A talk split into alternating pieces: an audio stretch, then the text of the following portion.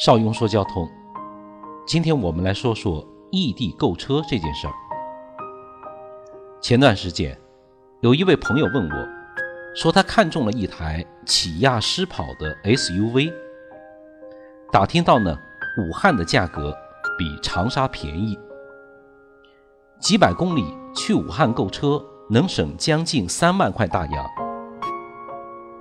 也问了 4S 店的销售顾问，说也可以异地提车，本地上牌。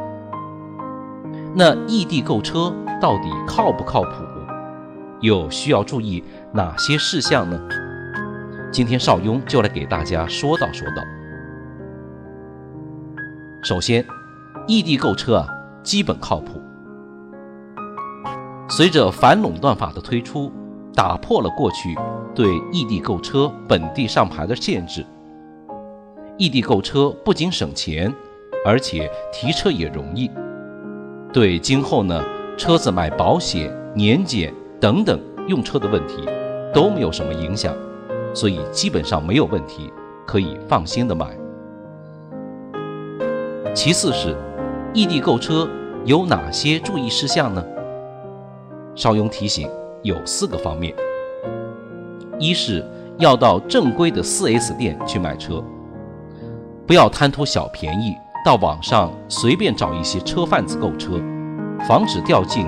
奸商的购车陷阱。二是，在你确定了预购车辆的品牌、车型、款式之后，就应该联系一下异地的经销商，就是按你事先选好的目标亲自面谈一次。当然了，如果在异地有亲戚啊、朋友啊，可以委托他们去面谈，因为很多内容。都是必须通过直接面谈才能得到的。谈完了，如果满意，就可以选择一家作为你最终购车的目标。三是，洽谈中有几个关键环节一定要问：一是裸车价格是多少；二是有没有其他附加条件，这一点一定要确认；三是能否立刻办牌照。四是外地身份证在异地购车能否代办暂住证，费用又是多少？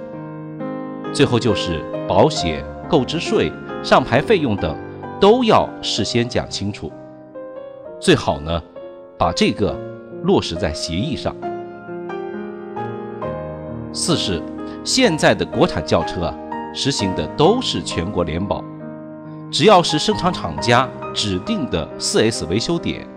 都可以保修和办理索赔，这个呢是不受地域限制的。如果有 4S 店因为不是在该店购车而拒绝行使保养维修的义务，车主可以向厂家投诉。在此，异地购车有没有风险呢？答案是肯定的。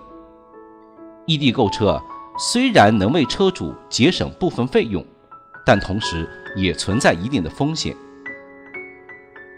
这些风险主要是以下四个方面：一是之前异地购车，有些常见的陷阱，比如骗取定金、骗取车辆的装饰费、低配车当做高配车出卖等等，所以一定要谨慎。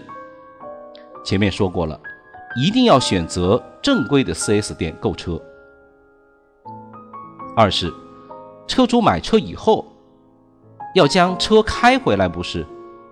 如果没有上临时牌照，没有在回程以前办理保险，万一在返程的途中发生意外，出现一些剐蹭事故，只能由车主自掏腰包。三是，万一遇上了，我说万一遇上这个车子有汽车质量的问题。往返维权也会增添不少麻烦。